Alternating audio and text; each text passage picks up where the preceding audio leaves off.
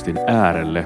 Pitkästä aikaa. Nyt on ollut vähän tota, niin, tässä taukoa ja pahoittelut siitä kaikille, jotka on innolla odottanut uutta jaksoa, mutta täällä ollaan taas. Mun nimi on Luomaran Samuli ja, ja tässä on myös mukana Antti Koskenniemi. Moikka Antti.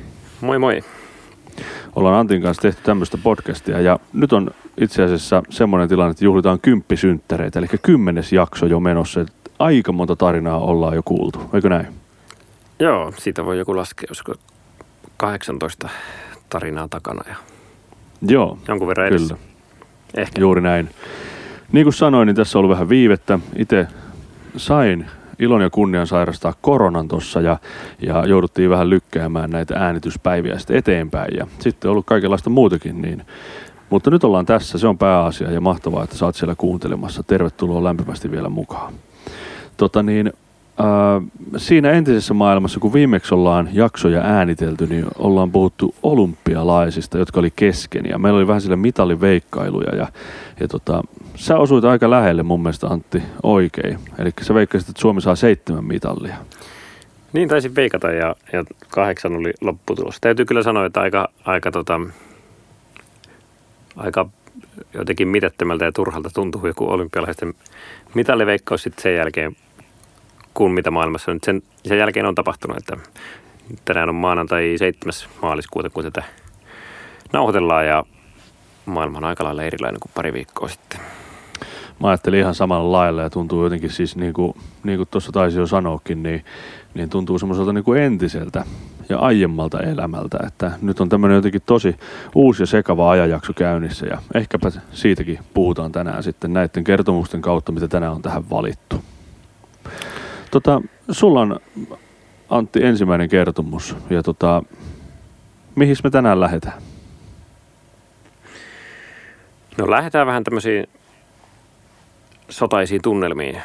Tuota, Joo, vanhan testamentin puolella siellä on aika paljon on, on, on sotia ja taisteluita ja, ja tosi karuja ja rankkoja, rankkoja kipeitä kohtaloita kanssa, että mm, ne voi ehkä jotenkin tulla nyt ymmärrettävi, ymmärrettävimmiksi meille Joo. nyky, nykyaikaisille länsimaisille ihmisille tämän, nä- näiden tota, tämän Ukrainan sodan tai Venäjän hyökkäyksen myötä.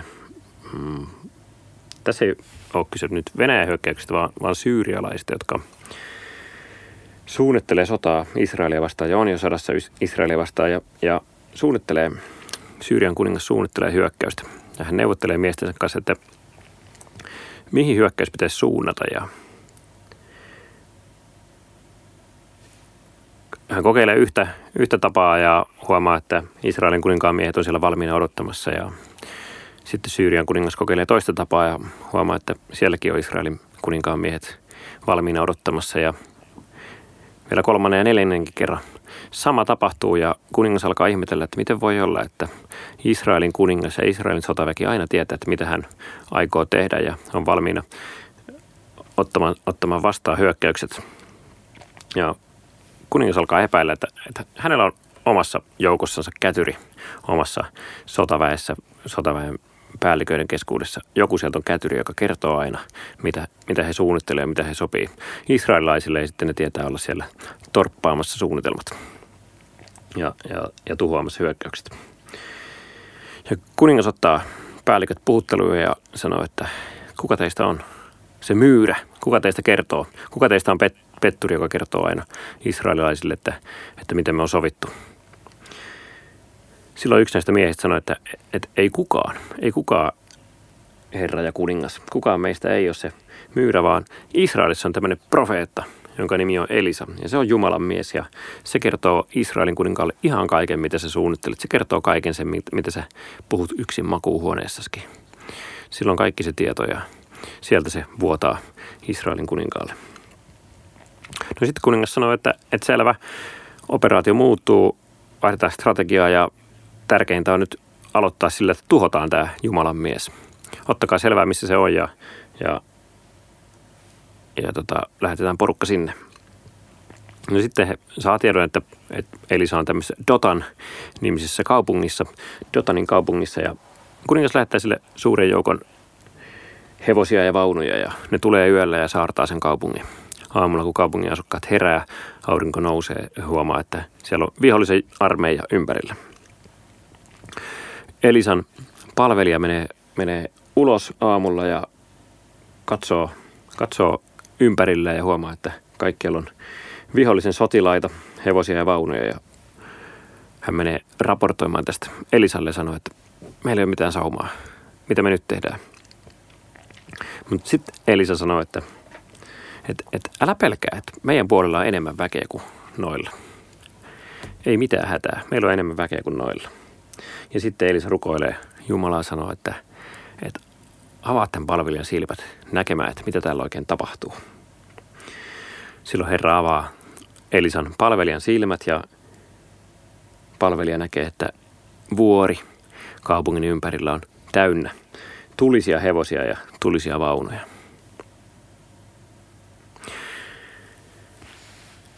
Se jatkuu kertomus ja voit lukea sen itse toisen, toisen kuninkaiden kirjan luvusta 6, miten, miten hommat jatkuu siellä.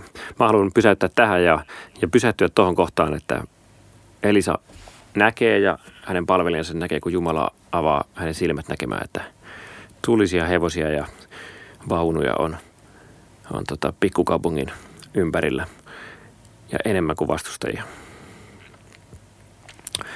Mä ajattelen, että, että saat kohta Samppa kommentoida, mutta mä ajattelen, että, että Raamattu tarjoaa jotakin tämmöisiä niin rohkaisevia näkökulmia myös, myös niin suuriin katastrofeihin ja suuriin ää, mullistuksiin ja, ja vaikeisiin aikoihin. Tämä, en nostanut tätä sen takia, että, että ajattelisin, että Ukrainalla on jotenkin erityisesti nyt Jumalan sotajoukot puolellansa ja, ja ne, ne tulee niin kuin ratkaisemaan ja kääntämään tämän sodan, sodan kulun.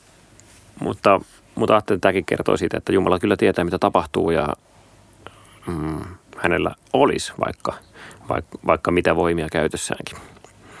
Hän ei ole, hän ei ole niin ketään varmaan hylännyt sodasta huolimatta ja kaikista mm, niistä karmeista kyllä. jutuista, mitä sillä tapahtuu. En mä halua yhtään niitä vähätellä, mutta, mutta jotenkin se, että et, et, taivaallinen armeija on suuri ja vahva. Joo, ja taivaallinen armeija on niin kuin kristityn puolella. Tavalla tai toisella, niin aina sotajoukkoja on monta tuhatta. Mm. Saattanut kirjoittaa sitä joskus johonkin aika hienosti mun mielestä, että, että se on niin kuin hyvä muistaa, että, että koko luomakunnan luoja ja hallitsija, niin, niin se on pienen Jeesuksen seuraajan puolella. Ja se on niin kuin mun mielestä tässä ihan ensiarvoisen tärkeä tässä kertomuksessa, minkä nostit ja mikä, liittyy nyt tähän maailman tilanteeseen, niin Jumala ei unohda eikä hylkää, vaan hän on sun puolella.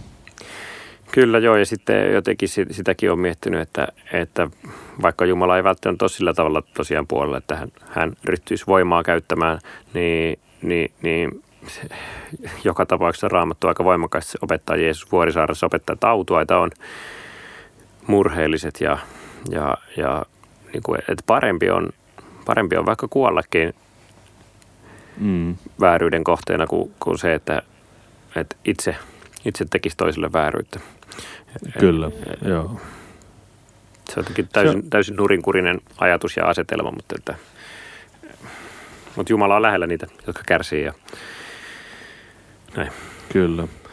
Tuota niin, ää, sitä mä mietin aika paljon, tai on miettinyt tässä viimeisten päivien aikana, että kun monet varmasti sitten kyselee, että miten näin on päässyt käymään. No se on tietenkin, tietenkin meillä on naapurimaassa nyt semmoinen hallitsija, joka, joka on halunnut näin tehdä ja se on niin kuin ihan hirvittävä tragedia ja, ja niin kuin järkyttävä juttu. Sitä pääsee yli eikä ympäri. Mutta niin kuin tuossa Antti sanoitkin jo, niin raamatussa on siis lukemattomia kertomuksia sodista. Ihmiset on valitettavasti aina syntiinlankemuksen jälkeen riidelly, tapellu ja sitten jopa sotinut.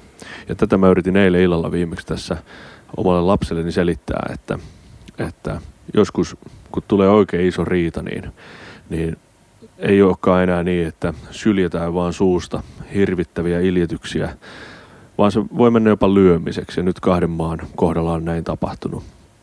Ja sitten me kysellään, että miksi näin tapahtuu. No yksi, yksi vastaus on siihen, että ihminen on läpeensä paha. Hmm. Tai sillä lailla läpeensä paha. Ihminen pystyy kyllä tekemään hyviäkin asioita. Voidaan puhua pian siitä, että miten me voidaan olla auttamassa nyt tätä tilannetta. Mutta, että, mutta ihminen on sillä lailla paha, että se sortuu tämmöisiin temppuihin. Ja niin on ollut aina. Ja, ja Jumala silti näkee ja Jumala silti niin kuin kulkee rinnalla. Ja se on semmoinen aika vaikeakin ajatus meidän ymmärtää. Ja, ja silti me saadaan rukoilla ja pyytää apua, vaikka maailmassa tapahtuu ikäviä asioita. Ja oikeastaan siitä juuri siksi me saadaan kääntyä sen puoleen, joka todella auttaa. Isoja juttuja, vaikeita juttuja, mutta silti Jumala on totta. Joo, ja kyllä tässä aika niin kuin hiljaiseksi vetää ja niin kuin vaikea, vaikea jotenkin järjellä ymmärtää ja yrittääkään ymmärtää, mitä siellä tapahtuu ja miksi, mutta toi on hyvä näkökulma, että, että, että mitä sanoit, että, että ihminen on paha ja ehkä se on vähän unohdettu ja jos sä ajattelet, että puhutaan auttamista ja hyvästä kohta, niin jatketaan tostakin sitten vielä hiukan, mutta, mutta sen haluan nostaa, että tuossa Elisa rukoilee tuossa, että avaa silmät näkemään, mitä tapahtuu. Mm. ja, ja, ja näin. Ja meillähän on niin Suomessa hirveästi esimerkkejä siitä, että silloin kun oli ja talvisota ja jatkosota, niin silloin kansa rukoili. Ja moni sotilas rintamalta sitten kertoi kokeneensa sen jotenkin jonkinnäköisiä ihmeellisiä tapahtumia tai, tai että et ne rukoukset jollakin tavalla niin kantoi tai vaikutti ja, ja varmaan myös niin kuin kotirintamalla se rukouksessa oleva voima, niin siinä sitten sit niin nähtiin ja tuli, tuli todelliseksi. Ja kyllä mä ajattelen, että, että kyllä tämä on meille myös niin kuin kutsu kutsua aika väkevään rukoukseen niiden Kyllä. ihmisten puolesta, jotka siellä, siellä tota, on paljon menettänyt tai menettämässä tai pelkää. Ja, ja, ja ylipäätään niin kuin ihan kaikkien tapahtumien puolesta siellä. Että. Joo, tämmöiset kriisitilanteet myös yhdistää ja se yhdistää myös kristittyä sitten, että mm. tullaan yhteen ja mietitään, miten voidaan auttaa ja ennen kaikkea rukoillaan yhdessä. Se on kristittyjen yhteyttä myös ja se on kristittyjen osa myös tässä maailmassa, että me saadaan kantaa tämän maailman murheita Jumala tietoon ja Jumala eteen. Mutta sitten vielä tuosta niin kuin, ää, näistä kertomuksista niin, ja tästäkin tilanteesta, mitä tällä hetkellä tapahtuu Euroopassa, niin sitten Jumala on kuitenkin valmistanut semmoisen paikan, mihin sota ei enää pääse. Ja mm. nyt, nyt sitä mun mielestä myös meidän kristittyjen on pidettävä esillä, että se, sinne tie on auki. Nyt ja tänään, joka päivä maailman loppuun saakka. Tie taivaaseen on auki. Sinne ei pääse sota, eikä sinne pääse edes korona. Sinne ei pääse mikään murhe, ei valitus eikä vaiva. Ja, ja se, se on tässä ristiriitaisessa maailmassa yhtä aikaa totta myös koko ajan. Hmm. Sä oot käyttänyt taivaasta joskus, on kuullut, kun, kun, kun puhut taivaasta ja oot sitten sanonut, että öö, raamatus on se kohta ilmestyskirjassa. Taivaasta kuvataan, että, että Jumala pyyhkii heidän silmistään kaikki kyyneleet. Kyllä. Se tarkoittaa sitä, että siellä on ihmisiä, jotka on itkeneet ja joutuneet niin surujen Joo. läpi ja murheiden läpi tota, sinne, sinne päässeet. Niin Juuri näin. Se on mul, musta ollut semmoinen jotenkin lo, lohdullinen kohta ja hyvä, joo. nosto, hyvä nosto. Kyllä joo, ja sitten tosiaan, että pidettäisiin yllä, vaikka toivo näyttää kuolleelta, niin se ei silti sitä ole vaan, vaan se toivo ei ole semmoinen meidän ihmisten kokoon puhaltama niin kuin häkkyrä, vaan se on, se on Jeesus Kristus ja, ja hän on noussut kuolleista. Hmm. Niin sitä jotenkin pitäisi vaan enemmän, enemmän niin kuin pitää myös omassa mielessä, kun meinaa ne synkät ajatukset sitten ottaa valtaa. Jep. Ei varmaan sen enempää puhuta sotatapahtumista, mitä siellä on Ukrainassa tapahtunut, mutta se on mun mielestä ollut niin kuin, vaan tälleen, kun podcastin nimi on pari tarinaa ja, ja raamatun tarinoita käydään läpi tai kertomuksia käydään läpi, niin, niin tarinaallisestihan toi on ollut hyvinkin niin kuin mielenkiintoinen sota, että, että, että tuli tuosta, kun puhuit toivosta, niin, niin Kyllä. ukrainalaiset selkeästi niin nosti semmoisia toivoa antavia tarinoita heti alkuun. Siellä, siellä annet, kerrottiin tästä Kiovan aaveesta, joka on tota, lentäjä, joka tiputti, tiputti vihollisen koneita Kiovan yltä heti, heti sodan alussa ja, ja se varmaan antoi, niin kuin, antoi semmoista toivoa kansalle, että tästä voidaan selvitäkin ylivoimaistakin mm. vihollista vastaan. Toinen sitten tietysti presidentti Zelenskin toiminta niin oli semmoista, niin kuin, että siitä hän lähti tarinat kertoma, kertomaan, että kun amerikkalaiset tarjosi kyytiä, että he, he evakoi niin, hänet, niin kyllä, niin hän joo. sanoi, että ei hän tarvitse kyytiä, vaan ammuksia. Ja tämä tarina lähti kiertämään ja siitä tuli semmoinen kuin taistelutahdon ja, ja toivo, toivokkuuden kanssa niin kuin ruumiillistuma varmasti. Että, että Mm, se on ihan totta. Se on, se on harvinaisen totta, että ne tarinat niinku puhuttelee ja rohkaisee myös sitten Näin. vaikeina aikoina. Näin. Kummastakaan noista en tiedä, että pitääkö paikkaansa, että onko nämä oikeasti tapahtunut, mutta, mutta niitä on tosi taitavasti käytetty, käytetty tämmöisiä tarinoita sitten herättämään toivoa, herättämään taistelutahtoa ja, ja tota. Se on totta. Näin. Tota, muutama sana vielä tuosta, mikä liittyy myös tuohon kertomukseen, minkä äsken luit, mutta että, että tota niin, että mitä me voidaan sitten nyt tässä tehdä, niin nyt varmaan netistä löytyy kaikenlaisia erilaisia, erilaisia tota niin, tapoja auttaa rahallisesti ja näin poispäin. Ja, ja sitten varmaan siinä kohtaa, kun enemmän rupeaa vielä tulemaan ehkä pakolaisia Suomeenkin, niin voit olla konkreettisesti auttamassa ja antamassa sitten omastasi. Ja siinäkin se on niin kuin kristittyjen tehtävä ilman muuta, että ovet on auki ja mm. me voidaan lahjoittaa siitä, mitä meillä on, niin sitten muille, joilla ei ole. Tota, Mutta mut sitten toinen, minkä sä mainitsit tuossa jo, niin mä haluan vielä korostaa sitä rukousta. Että, että si, siinä on niinku merkillinen voima. Me ollaan, me ollaan pari jaksoa taaksepäin ehkä puhuttu myös rukouksesta, kun puhuttiin rukouksesta vihamiesten puolesta. Niin mä ajattelen, että siihen taisteluun mä rohkaisen kyllä jokaista kristittyä, että rukoilkaa hallitsijoiden puolesta, rukoilkaa sotilaiden puolesta ja ennen kaikkea ton kriisin puolesta sillä lailla, että se voisi pian, pian päättyä, vaikka jo tänään, siihen, että siellä solmittaisi rauha ja jotenkin alkaisi taas sitten uusi vaihe elämässä. Mä olin pitävässä nuorteillassa tota opetusta viime perjantaina opetuksen otsikko oli mulle annettu, että onko Jumala olemassa. Ja jotenkin mm. ajattelin siinä, siinä että, että oikein niin näkökulma olisi voinut olla pari, pari viikkoa sitten erilainen kuin, kuin nyt. Että nyt oli semmoinen olo, että toivottavasti, koska se tarkoittaa sitä, että, että jokainen sotarikoksiinkin syyllistynyt joutuu kohtaamaan niin kuin Jumalan tuomioon. Että, et, Kyllä. Että, että jokainen, jokainen meistä sit kerran seisoo kaikki valtian Jumalan edessä, edessä ja joutuu vastaamaan teoistaan. Toki samalla aikaa se on, kun se on No siis raamatussa niin kuin psalmeissakin, siellähän rukoillaan paljon sitä, että väärintekijät tuhoutuu ja, ja se on mm. niin kuin tuntunut aikaisemmin siltä, että aika käsittämättömiä, että ei kovin hurskaita, hurskaita rukouksia, että, että aika, aika raakoja ja kostonhimoisia, mutta nyt se jotenkin sitten tajunnut, että tämä on kyllä varmaan niin kuin, tämmöistä ihmisten, ihmisen sydämestä tulee ja Jumala ymmärtää sen, kun niitä psalmeissa on. Ja, ja semmoinen oikeudenmukaisuuden jano, mikä niistä sitten näkyy, niin, niin, niin, se on ihan totta, että meissä ihmisessä semmoinen on. Aa, joo. Kyllä. Joo. joo, ja sitten se, että, että sitten Jumala on kuitenkin oikeudenmukainen tuomari.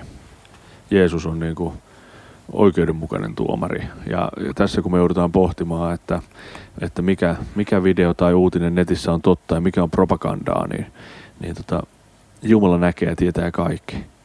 Ja mm. se on samalla pelottava ajatus, koska se näkee myös mun sydämeen. Ja siksi entistä lujemmin saa tarttua siihen Jeesuksen armoon, että pelasta mut, koska sä tiedät ja sä näet, että mitä kaikkea mä oon tehnyt. No se on Mut, just noin. Mm, täs, tässä maailmantilanteessa mä ajattelin, että se on tosi lohdullinen kuitenkin, että Jumalaa ei pysty viilaamaan linssiin. Juu, toi on hyvin sanottu siihen Jumala edes semmoiset puolitotuudet tai, tai valheet ei, ei, ei kestä. Ja sitten se ajaa kyllä myös itseä tosiaan turvautumaan Kristukseen. Kyllä. Näin. Olikohan tuossa nyt tämmöisiä hajanaisia ajatuksia tästä aiheesta ja tästä no kertomuksesta joo. myös? Että...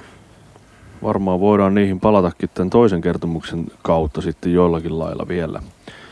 Mä tota, ajattelen, että, että otetaan täältä Uudesta testamentista Luukka aivankylmistä luvusta kaksi. Aika merkillinen kertomus, jossa puhutaan vähän vähän matkasta, matkan teosta ja, ja pakkaamisesta matkalle, jos jotakin unohtuu. Mä tota, ehkä alustukseksi semmoinen, että, että meillä on ollut aina meillä kotona semmoinen vähän niin kuin vitsi siitä, että mä oon inhonnut aina pakkaamista ja ollakseni tämmöisessä työssä, niin, niin se on vähän kummallinen kuvio, koska reissuun lähtemistä on välillä aika paljon ja meillä on sellainen slogan, että mä pakkaan aamulla. Ja tarkoittaa silloin sitä, että jollekin leirille tai, tai tota, vaikka keikalle lähtee viideltä aamu, aamuyöllä, niin se mä pakkaan aamulla kuulostaa silloin, silloin aika hölmöltä, mutta tota, mut, mut, katsotaan vähän mitä täältä löytyy. Täällä on tota, semmoinen tilanne, että, että Jeesus on 12-vuotias ja Jeesuksen vanhemmat menee joka vuosi Jerusalemeen pääsiäisjuhlille. Ja sitten Jeesus on siellä niin kuin mukana reissussa silloin, kun se on 12-vuotias. Ja, ja sitten kun nämä juhlat on ohi, niin perhe lähtee isossa seurueessa paluumatkalle. Ja Joosef ja Maria, eli Jeesuksen sitten vanhemmat luulee, että poika on siellä jossain seurueessa mukana ja ehtii taivaltaa jo päivän verran eteenpäin, kunnes ne lähtee käymään läpi sitä seuruetta, että hetkoneen, että täältähän puuttuu yksi kaveri. Unohdettiin pakata mukaan meidän 12-vuotias poika. Ja tota, ne haiskelee sitä ja tajuaa, että se ei ole, kerta kaikkiaan se ei ole täällä mukana. Ja tota, no sitten ne palaa Jerusalemiin ja senkin jälkeen menee vielä kolme päivää, kun ne sitten löytää Jeesuksen temppelistä. Jakeessa 46 sanotaan, että hän istui opettajien keskellä, kuunteli heitä ja teki heille kysymyksiä. Eli Jeesus oli jäänyt sinne juttelemaan temppeliin opettajien keskuuteen. Ja tota, kaikki, jotka siinä oli ympärillä, ne ihmetteli sitä, että 12-vuotias kaveri juttelee ja kyselee tämmöisiä juttuja ja, ja tota, oli hyvin hämmillään siitä. No sitten pojat, tai siis vanhemmat menee tämän pojan luokse, eli Jeesuksen luokse ja kyselee vähän, että miksi sä teit meille, että me ollaan oltu tosi huolissaan. Ja Jeesus vastaa, että mitä te minua etsit, ettekö tienneet, että minun tulee olla isäni luona. Eli Herran huoneessa. Mutta he eivät ymmärtäneet, mitä hän tällä tarkoitti. Jeesus lähti kotimatkalle heidän kanssaan, tuli Nasaretiin ja oli heille kuuliainen. Kaiken mitä oli tapahtunut, hänen äitinsä kätki sydämeensä. Jeesukselle karttui ikää ja viisautta. Jumalan ja ihmisten suosio seurasi häntä. Jotkut raamatun kertomukset kerrotaan sillä lailla, niin kuin, vaan tuolla lailla vähän niin kuin ohi mennen, että näin nyt sitten pääs käymään, mutta taas jos ajatellaan vähän niin kuin vaikka, tai mä ajattelen niin kuin, tälleen niin kuin isänä sitä, että että unohdan tosiaan laittaa, laittaa tota niin, turvavyöihin toisen lapsista ja lähdetään päivän verran ajelemaan tuonne Pohjois-Suomeen hiihtolomalle ja sitten tajuta hetkonen, että täällähän yksi kaveri puuttuu kokonaan, niin sehän on siis ihan karmea tilanne. Ja kyllähän tässä sanotaan, että Joosef ja Maria oli huolissaan, mutta tosiaan ehkä jotenkin pysäyttäisin meidät jo tähän, että aika absurdi tilanne. Mutta tota niin, ää, Millaisia ajatuksia Antti sulla herää tästä kertomuksesta ylipäätään siitä, että minkälaisen tempun tässä Jeesus tekee omille vanhemmille? No toi on kyllä, tämä on kyllä tälle tota, jotenkin hauskakin, hauskakin kertomus, vaikka varmaan aika karmea fiilis Joosefilla ja Mariella tosiaan. Mä oon ymmärtänyt, että se oli niinku semmoinen, että kun ne oli ollut siellä – Jerusalemissa pääsiäisjuhlissa, sinne tuli aina ihan hirveä poru, hirveästi porukkaa niin kuin eri puolilta. Ja sitten kun sieltä lähdettiin Joo. pois, niin sitten, sitten lähdettiin kanssa isossa kulkueessa. Ja ne on varmaan ajatellut, että Jeesus on tuolla jonkun toisen kanssa. Ja sitten Kyllä. illalla, kun laitetaan telttaa pystyyn, niin katsotaan hetkinen, että missä se on. Mutta tota... Niin, että bussin takapenkillä kavereiden kanssa. Niin, joo, siellä joo. lätkimässä korttia sitten. Kun, kyllä. Joo, joo, kyllä. Tota, tämähän, on, tämähän on yksin kotona leffan tämmöinen esiversio. Kyllä. Että sehän on Jeesuksen vastaukseksi että, että täytyy olla täällä isäni luona, eli kodissa, että, että temppeli on hänen paikkansa, se on. Se on joo. joo. joo. Mutta tota, onhan toi niin kuin Jeesuksen vastaus sitten vanhemmille on semmoinen, että, että itse en varmaan isänä tykkäisi, jos, jos tota kävisi niin, että lapsi jäisi kyydistä ja sitten kun sitä menee hakemaan, niin se on sillä tavalla, että, no, että niin kuin Jeesus tässä että mitä te nyt mua etsitte, että ettekö tiennyt, että mun tulee olla täällä isäni luona. Näinpä, joo. tota, ei. Joo. Kyllä se on, se on siis juurikin näin ja, ja tota, tuntuu vähän, että tuo vastaus on vähän sellainen koppava. Niin, se on vähän mutta, tyly, tylyyden rajoilla kyllä liikutaan. Kyllä. Mutta, mutta sitten se on toisaalta myös hirveän suora, että tätä varten mä oon täällä. Tätä varten mä oon tullut maailmaan. Jeesuksen jumaluus ei ala siitä, kun Jeesuksen virallinen toiminta alkaa silloin reiluna kolmikymppisenä, vaan, vaan Jeesus on tuossa kohtaa jo syntyy ihmiseksi ja samalla on Jumala. Mm. Ja tota niin, sitähän se niinku osoittaa ja se, että miten se siellä juttelee niiden opettajien kanssa, niin se saa ihmiset niinku ymmälleen ja hämmennyksen valtaan, että miten tämä kaveri nyt tällä lailla puhuu. Että kyllähän siinä on niinku vahva, vahva todistus niinku jo siinä kohtaa Jeesuksen jumaluudesta. Niin no, joo, toi on, toi on hyvä pointti ja siitä, että Jeesus sitten tietää, kuka hän on. Että hän, hän tietää, kuka hänen isänsä on ja, ja tietää, mikä Kyllä. Hänen, ainakin, ainakin kun jossain määrin tietää varmasti tuossakin jo, että mikä hänen tehtävänsä on. Että.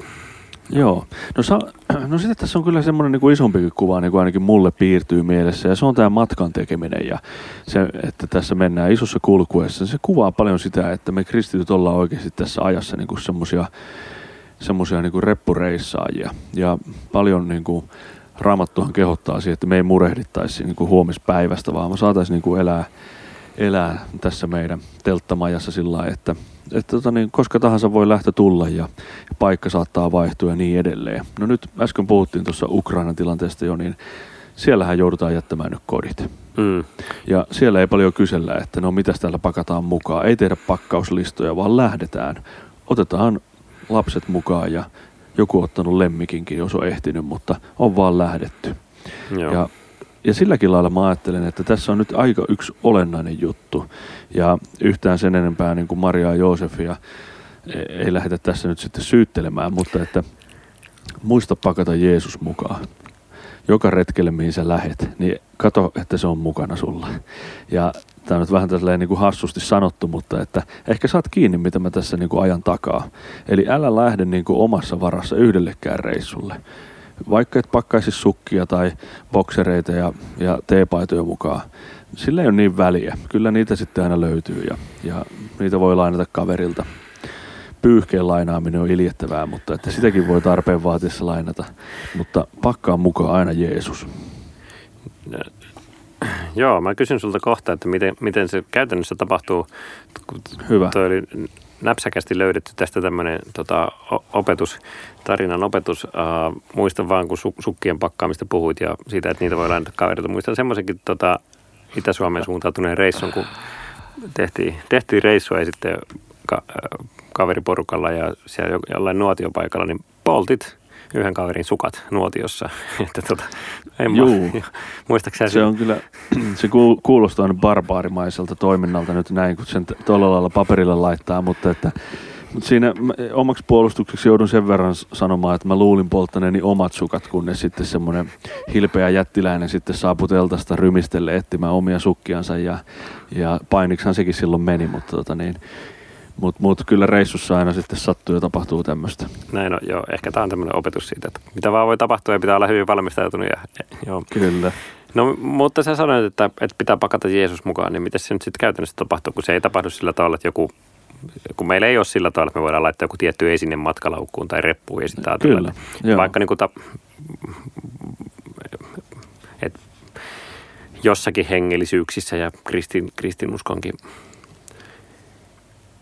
tuommoisissa, niin kuin, miten sanoisi, kristinuskossa on semmoisiakin porukoita, jossa, jossa se toimii niin, että laitetaan joku ikoni tai taikka risti tai joku Totta py, pyhä kuva Joo. reppuun ja sitten ajatellaan, että on Jumala mukana ja näin, niin tota, mm. Joo, ja sitten ei satu mitään pahaa ja näin poispäin. Niin. Se, on, se lähentelee taikauskoa kyllä.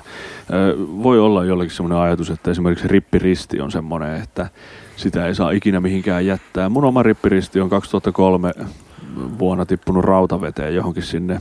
Eli Sastamalassa on semmoinen hieno upea järvi yhden kurssikeskuksen tota, vieressä ja siellä uiskennellessani, niin sitten risti tippui sinne ja mulla ei ole sen jälkeen rippiristi enää ollut ja, ja silti Jumala on pitänyt huolta. En tarkoita tosiaankaan niin kuin just tota ja hyvä kun nostit esiin. Mä lähdin perjantaina, tänään on maanantai, niin perjantaina lähdin Pohjanmaalle reissuun ja kyllä mä väitän, että mua on sisältä käsin ravistanut tosi paljon toi tämä sota Euroopassa ja ja on rukoillut enemmän kuin pitkään aikaa ja, ja tainnut lukea vähän raamattuakin enemmän. Ja kun mä pakkasin sinne, niin mä pakkasin ensimmäiseksi raamatun. Ja, ja tota, mä ajattelen, että se, se tota, Jeesuksen mukaan pakkaaminen on oikeasti sitä, että me ei laiteta niin kuin Jeesusta missään kohtaa tauolle. Usko ei ole semmoinen asia, mikä laitetaan vähän pauselle, että mä palaan tähän sitten joskus myöhemmin, että nyt ei ole sen aika. Vaan että me voitaisiin hoitaa sitä omaa uskoelämää, me pidettäisiin pidettäisi Jumalan sanaa esille ja me rukoiltaisiin. Niin se on sitä, että me eletään todeksi uskoa. Se on sitä, että me pakataan Jeesus mukaan. Ja ehkä Jeesuskin tässä sen alleviivaa, että, että vaikka hän on Jumalan poika, hän tuntee tekstit läpi kotaisin, niin silti hän on Herran huoneessa keskustelemassa ja kyselemässä ja juttelemassa opettajien kanssa. Sekin hmm. on aika siisti juttu. Sekä ei laittanut sitä tauolle, niin. vaan hän on isä, isän luona Kyllä. Herran huoneessa. Kyllä. Hyvä. Hyväksyn tämän vastauksen. Kiitos. Kiitos paljon. Tota niin, mutta joo, äh, ehkä vielä viimeisenä kohtana on tuossa se, että, että kun Maria ja Joosef jää ymmälleen ja niitä vähän varmaan jurppiikin se Jeesuksen vastaus, niin jotkut Jumalan vastaukset ja tämmöiset niin jättää meidätkin ymmälleen. Mm. Mitä olet mieltä siitä, että mihin, miten sitten pitäisi niinku siihen suhtautua, kun tuntuu, että tämä Jumalan vastaus on liian tyly ja liian koppava kuin mulle. Tämä ei mulle niinku oikein tunnu käyvän. Niin miten siihen voisi suhtautua? No toi on nyt hyvä, hyvä, hyvä kysymys. Mä ajattelin, että tuossa kun, kun he ei ymmärtäneet, mitä hän tarkoitti, mutta he varmaan jatkoi sitten elämää kuitenkin, että Jeesus sai tulla mukaan, mukaan Nasarettiin ja tota, lähtivät kotimatkalle ja silleen kaikki jatku, jatku hyvin. Ehkä ajattelen, että, että se, että ei ymmärrä jotakin, niin se on luonnollista ja ihan hyväkin tila tila, että me ei ymmärretä kaikkea, mitä Jumala tekee ja miksi Jumala tekee. Ja sitten semmoinen liikaselittäminen saattaa olla, saattaa olla niin kuin haitallista mm. tai ainakin saattaa olla joskus ärsyttävää, jos joku koittaa niin kuin liikaa järkeillä ja selittää, että et, et miksi tässä nyt näin on. Ja, ja Raamatussa luetaan Jobin kirjasta, että Jobilla käy kaikki tosi huonosti, menee niin kuin Kyllä. aivan kammottava kohtalo ja sitten sen ystävät selittää ja koittaa selittää, että mistä tässä nyt on kyse ja miksi, miksi näin ja miksi näin. Ja, ja Jobia ärsyttää ja, ja kaikki ärsyttää ne ystävät. Että semmoinen niin liika selittäminen, että, että Jumala toimi tässä näin sen takia, että kun ei me, ei me oikeasti sitä voida, voida niin kuin tietää. Että se, se ymmälleen jääminen on joskus ihan hyvä. Ja voi olla, että sitten joskus myöhemmin ymmärretään ja viimeistään taivaassa ymmärretään, että miksi, miksi Jumala joihinkin rukouksiin vaikka vastannut ja joihinkin, joihinkin ei. Ja miksi on ollut semmoisia vaikeita jaksoja tai muuta. Niin, niin tota, e, mä, en, mä en ainakaan tykkää semmoista hirveästä yliselittämisestä ja ehkä niin kuin joskus ylihengellistämisestäkään, että asioita selitetään tosi, tosi jotenkin hengellisesti. Ja vähän, vähän niin kuin puhutaan enemmän Jumalan suulla, mitä, mitä Jumala puhuu.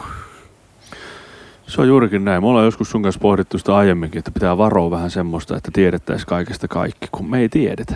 Hmm. Ei me niin kuin tiedetä. Ja, ja toi ymmälle jääminen Jumala edessä on äh, hyvin niin kuin ymmärrettävää, koska hän on kaikki valtiossa pyhä ja me ollaan ihmisiä. Niin jo. totta kai me jäädään välillä ymmälle ja hänen niin kuin suuruuden edessä. Se jo. on niin kuin ihan selvää. Joo, ja hän on salattu Jumala. Se tarkoittaa, että hän, me tiedetään Jumalasta vaan sen, mikä hän itse meille kertoo. Ja, ja Kyllä. ei me sitäkään kaikkea ymmärretä, ainakaan minä. Tota- ei todellakaan, ja, ja silti se ei niinku poista sitä, että vaikka et sä ymmärrä ja vaikka et sä osaa selittää, niin se ei poista sitä, etteikö Jumala olisi totta että ei se ole mikään niin kuin lopputulema siitä, että jos et sä jotakin ymmärrä, niin Jumala ei ole olemassa. Mm-hmm, joo. Toi joo. on kyllä hyvä.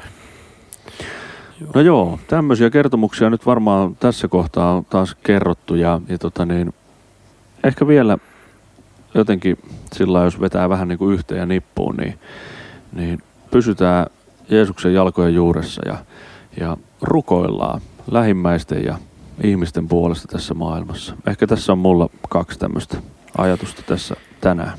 Joo, kyllä toi on ihan hyvä, hyvä tiivistys. Ehkä sitten voi nostaa semmoisen, että, että amerikkalaiset tykkää sanoa, että, että, että kuningas on edelleen valtaistuimella, että Jumala hallitsee edelleen, vaikka asiat ei mene sillä tavalla kuin, kuin mitä tota, mitä itse vetelisi niin naruista, jos olisin maailman kaikkeuden hallitsija, niin, niin Jumala on edelleen, tai, tai vaikka näyttää siltä, että, että pahu, pahuus valtaa alaa ympäriltä, niin, niin Jumala on edelleen tota,